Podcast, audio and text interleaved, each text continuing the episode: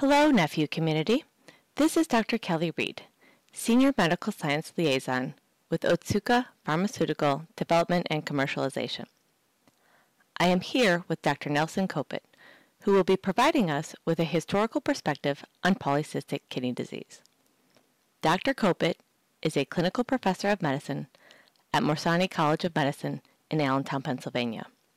He is also the chief of nephrology at Lehigh Valley Hospital, the medical director and director of research at the Northeast Clinical Research Center, also in Allentown, Pennsylvania.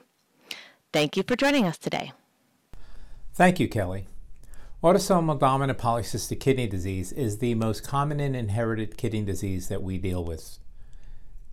It affects 1 in 400 to 1 in 1,000 live births, accounting for the 600,000 Americans and the 12.5 million people globally who express the phenotype.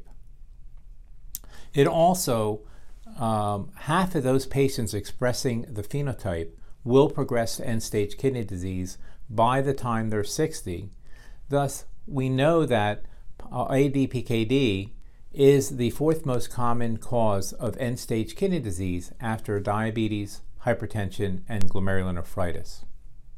Actually, the first report of ADPKD was in the 1500s when King Stefan Bathory of Poland, who succumbed and died in 1586 at the age of 53 after a nine day illness consisting of progressive fatigue, malaise, pallor, chest pain, and eventually having a drop attack associated with twitching, uh, uh, which then progressed into a coma.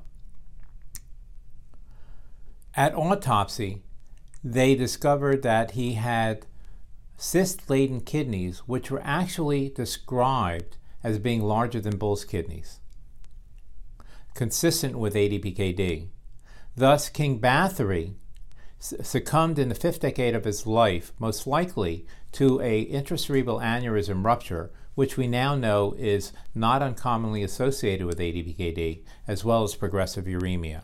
This relationship between PKD and kidney failure actually was not described until much later in 1841 when Dr. Pierre Rayer uh, published his article on cystic degeneration of the kidney as a cause of kidney failure.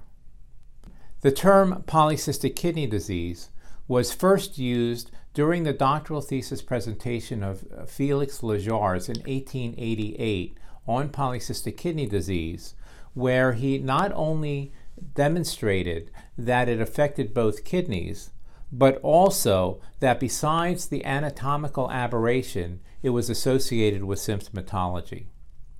It then wasn't until actually 313 years after the death of King Bathory that Dr. Steiner in 1888 first identified the genetic predilection of this disease, which later was found to be of autosomal dominant penetrance, hence the name autosomal dominant polycystic kidney disease, or ADPKD as we commonly refer to it today, with further epidemiologic studies in the early 1900s in Copenhagen and Olmsted County, revealing the high variability in the phenotypic expression of this disease, even within the same family.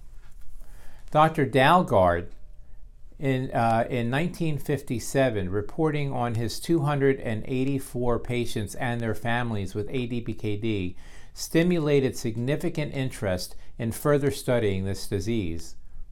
Eloquent research over the past 35 years have significantly um, uh, increased our understanding about the pathogenesis and natural history of this disease, starting with the intriguing discovery that when cyclic AMP is added to the culture media of Madin-Darby canine kidney cells grown in cell culture on glass surfaces, they tended to develop into cystic structures.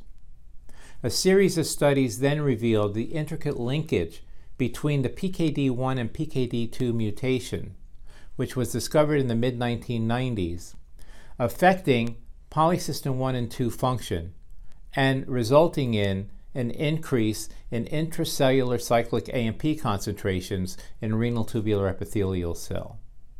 It was then also found that this set the stage for the development of cysts, but that a second modulator would be required to actually manifest these cysts.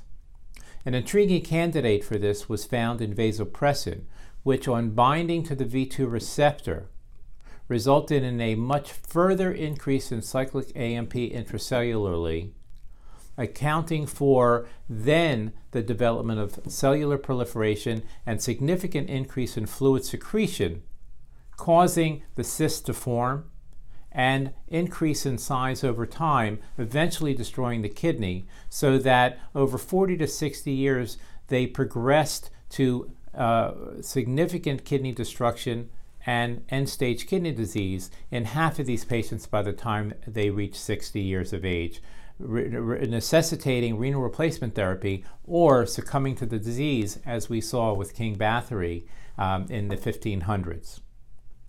Over the past 19 years, a consortium of radiologic imaging studies of polycystic kidney disease, the CRISP study, in a tour de force clearly defined the natural history of this disease, as well as the development of predictors for defining which patients would progress more rapidly given the variability of the expression of the phenotype. So that we have now uh, uh, the ability to stratify our patients with ADPKD regarding the rate of their progression and helping to address this serious disease culminating a 434 year journey into ADPKD. I'd like to thank Dr. Kopyt for his comprehensive historical perspective on polycystic kidney disease. Thank you for tuning in. We hope you enjoyed the presentation. We'll see you next time here on NephU.